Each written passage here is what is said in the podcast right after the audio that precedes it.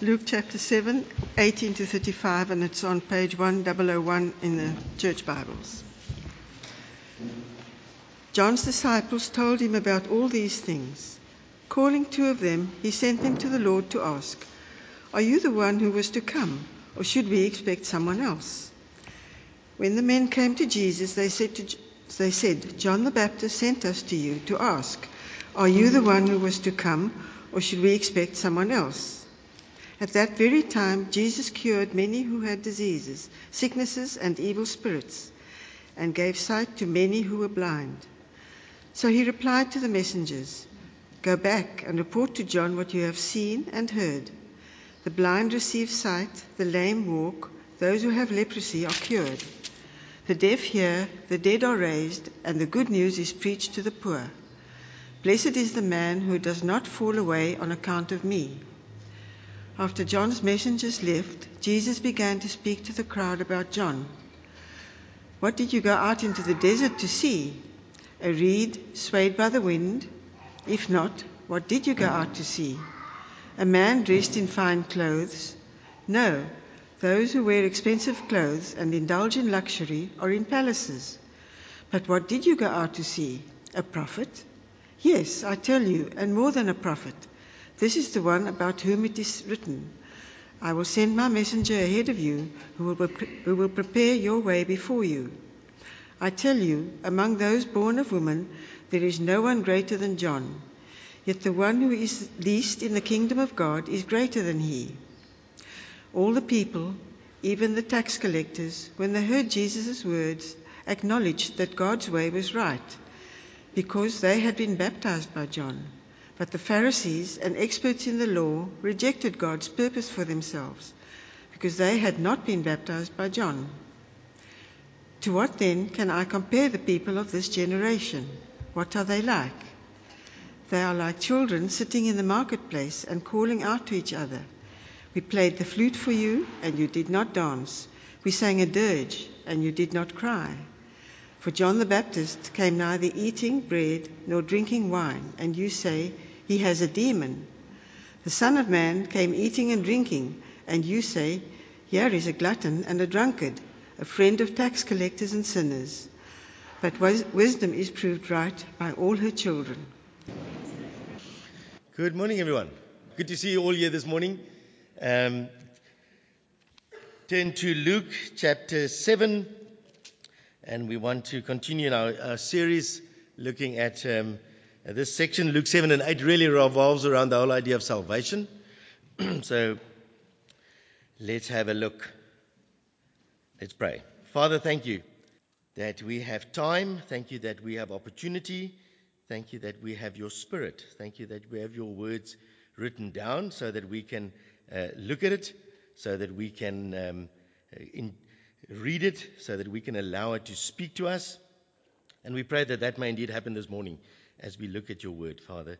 Speak to us through your spirit into our hearts, into our minds, Lord, into our very lives, so that we may grow and love you more and uh, walk with you. And we pray this in your name. Amen. Well, you should have an outline. Um, and on the outline, I thought I'll start out. Uh, if you've been reading the passage or you've just reflected on it as we read it, I'm sure it's not too complicated to figure out what is the main idea that kind of runs through this entire section uh, that we've read this morning. So I thought about discovering one's expectations. Uh, how do you go about that? Expectations are interesting things, isn't it? We could ask you, what is your expectation for this morning? Sometimes you want to look at your expectations before you go into an event. Other times you look back and you say, what did you expect? What will you expect? What do you expect? Or what, will, what did you expect? So we, I take it, if you look at your expectations, they are very weird things, isn't it? We all have them. We're just not always aware that we have them. So you may, any place you go, any conversation you have, you will have an expectation. But you won't always be aware that you have that expectation. And it's quite interesting to figure out if your expectations were met, you tend to be very thankful. If it's more than what you expected, you are amazed. Huh? If it's less than what you expected, you are disappointed. All right? You say words like, I cannot believe. That person said that. That person didn't do that. I cannot believe this is happening to me. I am disappointed. So, expectations is a very interesting thing. It's got to do with your heart. And your heart is this weird thing in the Bible. It's not just the organ that pumps blood through your system, uh, it's actually the organ that uh, is involved with every bit of you. Uh, and it's involved with your brain. And I want to get into the biology. Where's Leon? Oh, Leon is in Canada for the next couple of weeks. So please don't get sick now at church. Can, when Leon is back again, you can fall over. Uh, he's in Canada working for a while, but it's absolutely fascinating that our hearts are very interesting things and not that easy to plumb and understand. Our hearts are deep. We've got deep expectations at, for some things, and some things we've got very shallow expectations, and that's okay.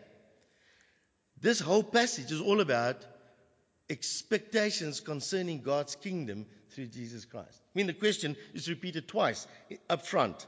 So look at uh, Luke chapter 7 and pick it up there in verse 19. Uh, after John is uh, in prison, so I must just give you a little bit of the background. It's important. John was this great preacher. He was this great prophet. He's going to be told that he's more than a prophet. He was telling about God's kingdom coming and about the Messiah that was going to come. And he had great expectation that things would happen. And he ends up in jail because he dared to tell Herod that he's not allowed to marry his brother's wife. And Herod is angry with him. He throws uh, John into jail. John has been sitting into jail. We're not sure exactly how long this is, but it's been a, cu- a couple of months, maybe, maybe a year. We don't know. And uh, he's hearing about this Jesus that he has told everybody about. And he's going about healing people and he's doing all sorts of things. But he is in jail. Hmm. So, He's a bit confused. All right? He is saying, if you are the Messiah that I predicted, the Messiah, if you know the Messiah, quickly, maybe in your Bibles, quick recap for what the Messiah was about, supposed to be doing and how powerful it is. Go to Psalm 2, very quick. So you say we hear the words Messiah, but we don't have the same expectation because we are not Jewish and we were not living in the Old Testament trying to understand. But in the Old Testament, there's this whole idea that God will send a savior, a king, a ruler, one who will be anointed by God Himself and will be unbelievably powerful and will bring in God's kingdom, God's rule, God's reign, God's purposes will come about. So in Psalm 2, just very quickly, look at what it says there in verse 12. I'm not going to read the whole psalm, you can go and read it. It says, Kiss his son, or he will be angry, and you will uh, and your way will lead to your destruction for his wrath can flare up in a moment. Blessed are all who take refuge in him. He's speaking to all the kings of the world, the psalm. The psalm is saying the world's in uproar against God and his anointed. When the anointed comes, the best thing you can do is to run to him and kiss him because he's so powerful, he's going to rule everything, everywhere. So John is saying, hey, hey, hey, I've got a problem here. I've announced that you are coming. But I'm in jail, and I'm in jail unjustly by an unjust ruler. So, how is it possible that you could be the Messiah? It doesn't make sense. The things don't compute. I am a little bit disappointed. So, look again what he says, verse 19. Are you the one who is to come, or should we expect someone else? I mean, it's a very legitimate question, isn't it? He had this understanding that the Messiah will come and he will rule and he will put the wrongs of life to right. And he will come and he will baptize with the Holy Spirit. So, again, if you want to read the background to this little story, you've got to go back to Luke chapter 3. So, we can't do all of that work. You with me? So, you can understand the disappointment. Here's the one, he's the forerunner, he's the one who's announced the Messiah. He's very excited that things are going to change, life is going to become fair, all the injustice of society is going to be removed political injustice, economic injustice, social injustice. Everything is going to change. We're going to live in a world where God's king rules and the good of God's kingdom is going to be present. And here I am in jail. It doesn't make sense. Are you? I mean, did I get it right? Did I maybe mishear what God was saying to me? Are you the one that is to come. And they sends these guys out. So in this story, you actually find Jesus interacting with the different responses people had to John and to him. because they actually go together. So that's what we'll see. There are three little main headings, and the first one is this one of John. So he says, I don't know. Are you the one? It's quite shocking, isn't it? That the forerunner to the Messiah is not sure that he is the Messiah. I mean, that gets a little bit complicated. But on the other hand, it's actually very helpful for us because what is your expectation of Jesus Christ, the Messiah? We'll come back to that just as we work our way through. What do you expect the Messiah to do for you? John thought the Messiah is going to come and do that. And he says, well, he's going to come and judge. His winnowing fork is in his hand. He's going to chuck the stuff in the air, and the wind is going to blow the chaff, and he's going to put it to fire. And only the good will remain. He uses another one. He says, The axe is at the root of the tree, and every tree that does not bear fruit, he's going to chop down and he's going to destroy in the fire. And every fruit, tree that bears good fruit, he will bring. This is happening, guys. This is urgent. So John has got a very urgent, strong message, and he's saying, Well, I'm not confused.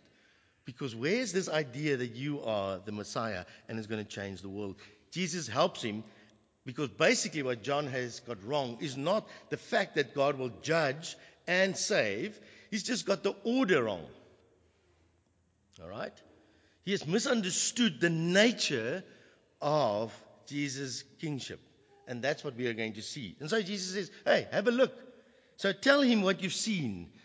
And he says to them, verse 23. So he replied to the uh, messengers Go back and, and report to John what I've seen and heard. The blind receive sight, the lame walk, those who have leprosy are cleansed the dead year, the, uh, the dead are raised, and the good news is proclaimed to the poor. So Jesus is saying to the guys who came and asked him, Go back and tell John, I am busy fulfilling the mandate of the Messiah as the Old Testament predicted it would be. So if you want to go and do your homework, if you've got a pen, you want to write down something, you can go and find those words almost verbatim in Isaiah, the prophet Isaiah, in chapter 35, 3 to 7, and in chapter 61, 1 to 3. Jesus is simply saying to him, John, I am busy with what is expected of the Messiah to do. He is changing the world wherever he goes. He touches and new life happens. But the important little bit is, is that the good news is being proclaimed to the poor. So here's the interesting thing Jesus' own reputation is at stake. And John is confused. And he's saying, Surely you should come to set right the wrongs of the world, since you are God's Messiah. And he, Jesus is saying to him, What I'm busy doing first, I am healing and restoring individuals, not the society. I've not come to change the society now. I've come to save individuals and give them life as they hear the gospel being preached to them and they respond in faith. Now that's quite discouraging, isn't it? Jesus' first coming, says he, is not about righting the wrongs of society. It's not about changing the political environment of the world that we are living in. It's not bringing justice between people. It's not solving the conflict that you have with somebody else. Jesus, step in and sort out what's going on because I'm obviously right and they're wrong, so just sort them out. Jesus says, I've not come to do that right now. I will do that one day, but I'm now busy saving people individually. That's what I'm doing. I'm not going to set right now the issues of this world. That's not the priority. Are you disappointed? In your heart? Don't you want Jesus to come and sort out the mess this world is in? I wish Jesus would come, and when I have a disagreement with a brother or a sister, or my wife, which we, we never have those, but you know, Jesus to step in and solve it, sort that person out. He said, I've not come for that now. I'm coming to do that, but not now. John, I am busy doing what the Messiah is supposed to do. He's supposed to bring salvation to individuals as they hear the gospel preached and respond to it. I'm not now going to change the social structure of this world. That can be very disappointing for a lot of people. And I take it in our hearts from moment to moment. That's what we do. You see, every time you look at somebody else and you are disappointed, and you are more disappointed at them failing your standard and God's standard, that you are failing God's standard, you've actually got your priorities upside down from Jesus. Does it make sense? If you are more disappointed that somebody else, whether it's a leader or another person, is failing your and God's standards then you are about you failing God's standards, you have misunderstood the priority of the Messiah. The Messiah has come to save you for failing to live up to God's standard. And the rest of the passage is going to highlight this a little bit more. But there's the major issue. Disappointing, isn't it, that people aren't more righteous? They're not more like me. So disappointing. Why doesn't Jesus just step in and just convince everybody else about what the truth is? Jesus says, No, I haven't come for that. I've come for how you respond to me now through the gospel. That's what I've come to do, John. That's my agenda now, my priority. So the story goes on. Jesus then turns and says, Oh, how blessed it is that you don't stumble over me. I am not what you thought, and I'm not about the program that you hoped for. And we'll see that eventually in Judas himself. And Jesus recognized that Jesus was not going to be the Messiah he thought he was going to be. He turned away. John is at the moment doing this. This passage is saying, hey, people are weighing things. Jesus then turns to the crowd and speaks to the crowd about John, and he's kind of reminding the crowd of where John fits in and how important John is and how they went out to John. It's a very interesting passage if you read it carefully. Jesus is almost saying to them, everybody went out to John. From all over the region of Israel, people were rushing to the Jordan River, and he's kind of making a joke with them. He's kind of playing a game with them in one sense and saying, Oh, did you go out there to see a reed in the wind? Now we'll think, What the heck, a reed in the wind? What's that all about? Apparently, at the Jordan, there were very wonderful reeds. Beautiful scene of reeds in the river. And did you go there for sightseeing purposes, in other words? Was it nice? Was it a nice day out to go to the Jordan and hang out at the Jordan when John was there? That's what he's saying. So, like you go out to one of these fancy, nice uh, farms and for the you know, sightseeing, and it's beautiful. You can do the duck walk like we did last Sunday at Vergenoegd. You know, beautiful, the ducks walking up and down. It's a nice sightseeing. He says, Did you go out to John? For, was that the reason why everybody rushed to the Jordan? No, it wasn't for sightseeing. Second, it wasn't to see impressive people with fine clothing and in palaces. I mean, John was this awkward dude who wear camel's hair and ate locusts and honey. I mean, nice diet. And he screamed at people, You better repent. Today, prove that you know you need to repent by being baptized, by being washed, so that you may have your sins forgiven. And people were streaming there. Jesus says, Remember why you went to John? Because of that message. And on top of that message, you also was more than someone simply calling us back to God because that was the work you for the Lord's coming himself. He was the last in the line of all the prophets of old of what it means to know God. He was the forerunner for the Lord himself to come. And I have come. I'm here. I'm standing right in front of you. Interesting, isn't it? Remember why did you go out there? Because it seems like people are like, oh, well, you know, John got all excited and happy and had it all in a fuss, and now nothing is happening.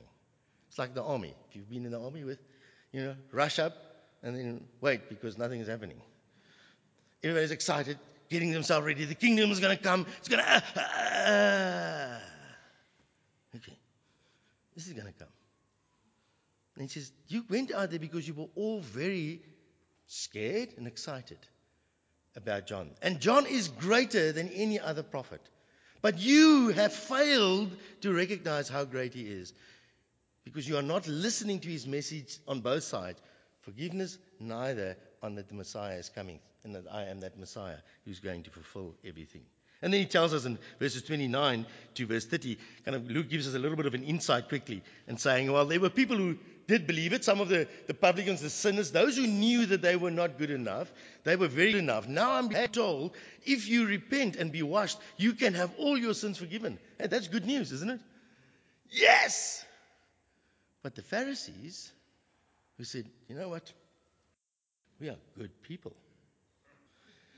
And yes, it's very good that those people go and get baptized so they can sort themselves out. We are not like them. We do not have that message applied to us. How dare John tell us we are not God's people? How dare he tell us we need to have ourselves washed because our identity, we are not his people. God does not accept us as his people. Who does he think he is? Surely those guys are wrong, but we are good people. We've got high standards, high morals. We are good. We don't want that message. Actually, you're going to read the next section. They th- actually started to say that John has a demon. So here you have this messenger, this great man, this great prophet, this greater than a great prophet. Jesus goes on, he's the greatest human being born of a woman. Now, you may not agree with Jesus. Jesus reckons John is the greatest human being born of a woman. But then look at what he says. Yet the one who is least in the kingdom of God is greater than he. The one who does not stumble over me is greater than the greatest man born of a woman. The one who says, ah, I recognize Jesus as the Messiah, that one is greater than John. I mean, Jesus got a weird evaluation, isn't it? of how we evaluate things. And then Jesus kind of brings it all together in that last little section. He says, Well, this is how this generation is like. You can never seem to please them. They are like children in the marketplace. You play the pipe, you play the flute, and the whole idea is, you know, you know those games where you do something and people have got to follow you. Okay, you don't. Okay. What you do is you play a game. It's almost like a Pictionary, isn't it? You kind of act out the thing or you t- draw something and people have got to guess what you do and get excited with you. So here we are. We're playing the flute and we're dancing and we want everybody, all the other children on the marketplace to come and dance with us. But they sit there and say, hmm, I'm not going to join that. They say, okay, let's, let's, let's cry. Let's, let's, let's sing a dirge, a, a, a sad song. We're not going to cry either. We stand on the sides and we are not committed. We will neither be excited about the forgiveness of sins, nor will be afraid of the judgment of God, because we don't think it applies to us. We'll check it out. Stand on the sideline. Jesus says that's what this generation is like. I take it that's what all humans are like. And then he tells us, for John, verse 33, the Baptist came neither eating bread nor drinking wine, and you say he has a demon. We don't have to listen to his message because he's got funny clothes and a funny diet. And he tells us that we are not good enough for God. And God's holiness and God's otherness is so far removed from what we expect from one another that we cannot believe that he is saying what is true. He must be over his head. Okay, let's demonize him because that's the easiest way we can reject him. You know, that's what people do. If you don't like somebody, you know what you do? You're starting to question the, their identity. And you want to demonize them because that helps you to distance yourself from them. You start with third person language. That person, I can't understand why they will think like that. And then you stand a little bit further, say, seriously something wrong with them. I wonder if they're not possessed. See how amazing our, our hearts are? We have this ability to do that. That's what they did with John, the greatest man born of a woman with the greatest message that God says, You are not good enough. But if you repent, I'm sending my Messiah to save you. And people say, mm, God can't be that serious about sin. I'm, I'm not that bad. I mean, I have my faults. I'm not perfect, but I'm not that bad. This guy is off his rocker. He must be demon possessed. And Jesus comes and he eats and he drinks and he does exactly the opposite. He doesn't wear funny clothes, he wears what everybody else is wearing. And he eats and drinks, and they say, Oh, he's a glutton and a drunkard, a friend of tax collectors and sinners. Grace in Jesus Christ's face is way too lax. If you follow him, if you go to the pub, you can't be serious about God. If you go like John to the desert and you eat funny stuff and you, you cut yourself completely off society because everything that John does, his whole demeanor says the same message. God is different from you. And this is serious for you. That's John's message. Jesus says, Well, God knows you. God wants to be with you. He wants to mingle with you. Jesus comes as one of us. He doesn't look any different. Nobody could spot him and say, Oh, that's him. He just dressed like everybody else ate like everybody else, talked like everybody else in that sense, mingled with people because God wants to have fellowship with you. And they say, ha, that's, that's, that's bad. We don't mingle with those. They are worse than us. How dare Jesus go there? If that is what God's kingdom is about, I don't want anything to do with that. I don't want to mingle with the prostitutes and the sinners and the broken. I want to stand aloof.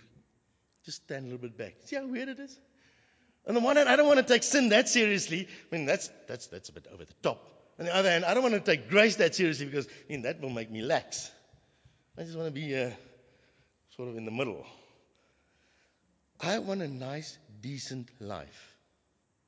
And it would be nice if we have a nice, decent government who will give us nice, decent policies. And I have a nice, decent job that will help me to live a nice, decent life. That's what I want.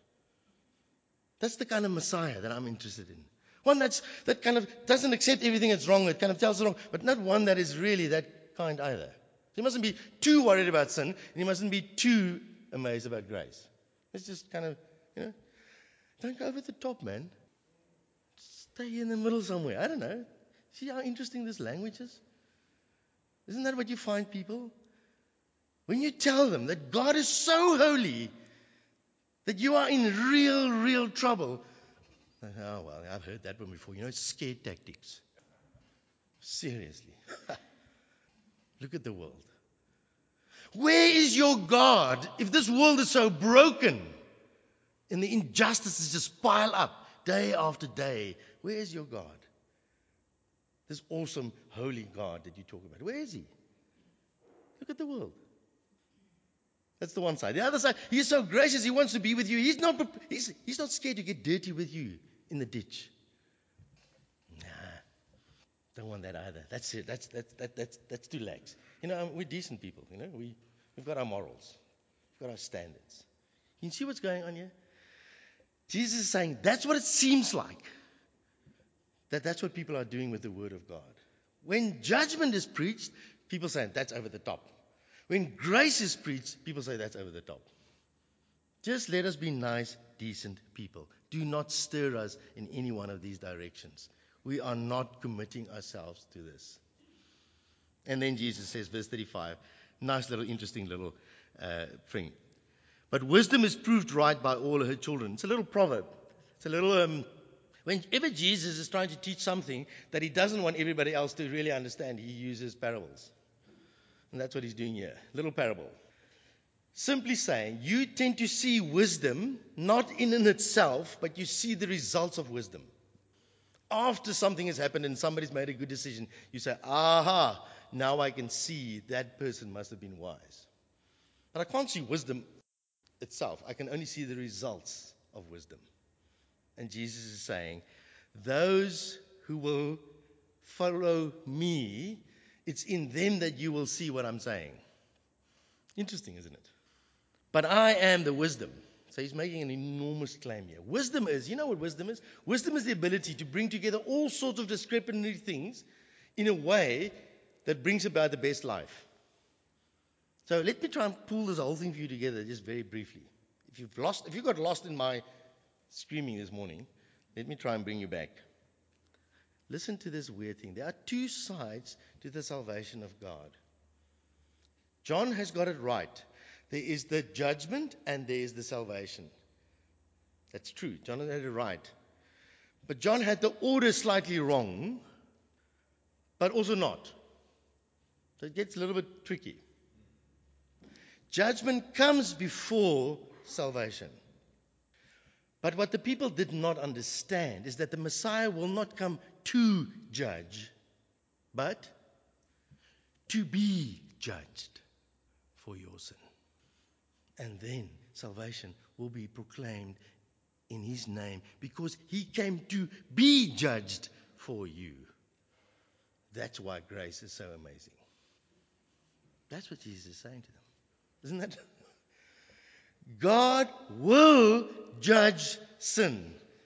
And I am the Messiah, have come to be judged for your sin, so that I have the right to mingle in absolute grace with the bottom feeders of society, as we would call them. For whoever recognizes that God's standard of judgment is way beyond what any human being even desires to have, they will come to me. They will not stumble over me. They will be the greatest in the kingdom of God because they understand how serious this is and that there's no other way than to follow wisdom itself, which is what I am. I'm wisdom incarnate.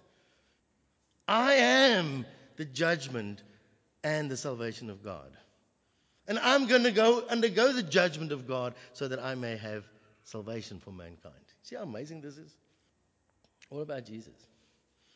The Pharisees were all about right and wrong. That's what they were concerned about. And how the kingdom affects and how things should be. John himself was a little bit confused about this. He thought Jesus was going to come and sort out the kingdom of this world and bring about the righteous kingdom of God. Jesus says, oh, I'm going to do it, but I'm going to do it in a very different way from what you think. I'm going to first offer individual salvation to everyone who comes to me. And then, he doesn't say it here, later, when I come again, I will bring in my kingdom.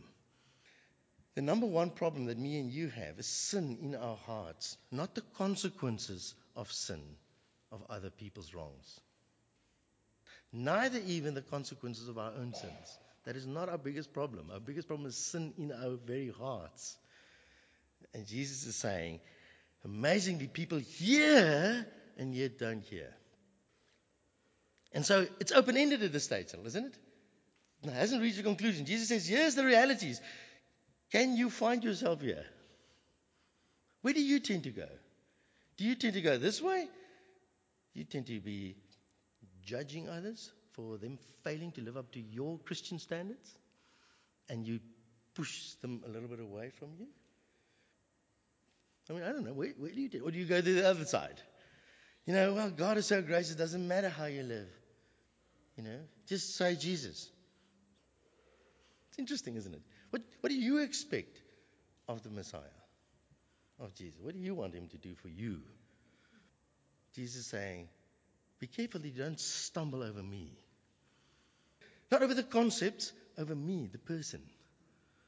Be careful you don't stumble. Because anyone who comes to me is greatest in the kingdom of God. So I am the wisdom of God. And without me, there is no hope. Let's pray together. Heavenly Father, we thank you that you stir all things in us. This whole idea of expectations. What do we expect of you? Father, if I'm honest, there are times when I'm disappointed. Because my expectation is, that you will bring in your kingdom and you will sort out the rubbish in this world and you'll judge the wicked, the, the really wicked, wicked, obviously not me, and that you'll save those that are more or less like me. Oh Lord, we pray that we will hear that our problem is greater than we can ever, ever, ever, ever imagine. And that your grace in Christ is bigger and bigger and bigger and more amazing than we can ever dream. And that Christ Himself has come to first experience the judgment on sin for us before He will come to execute judgment on those who refuse to believe. Father, we bow before you And we ask you, in one sense, open the eyes of our hearts so that we may get to know our own hearts and so that we may truly see Christ clearer and that we may present him clearer to people. Clearer so they may understand that he has come for them, not to change the world and make it a better place, first and foremost, but to save sinners from their sin. Lord, I realize this has got massive implications for us to think through in terms of our expectations. We pray that you will help us and that you will help us to take this word out with us wherever we go. For the reality of what your word is saying is still true. Your standards of holiness is really awkward and way beyond anything we want to associate for too long. And yet, in your Son, you've come closer than we can ever imagine God would do. Right into our brokenness, right into our sin, right taking our very sin upon Himself so that He may be judged for our sin and we may be set free. Won't you stir in us, Lord, a renewed thankfulness and joy and awe and fear for who you are and what you've done in Christ for us?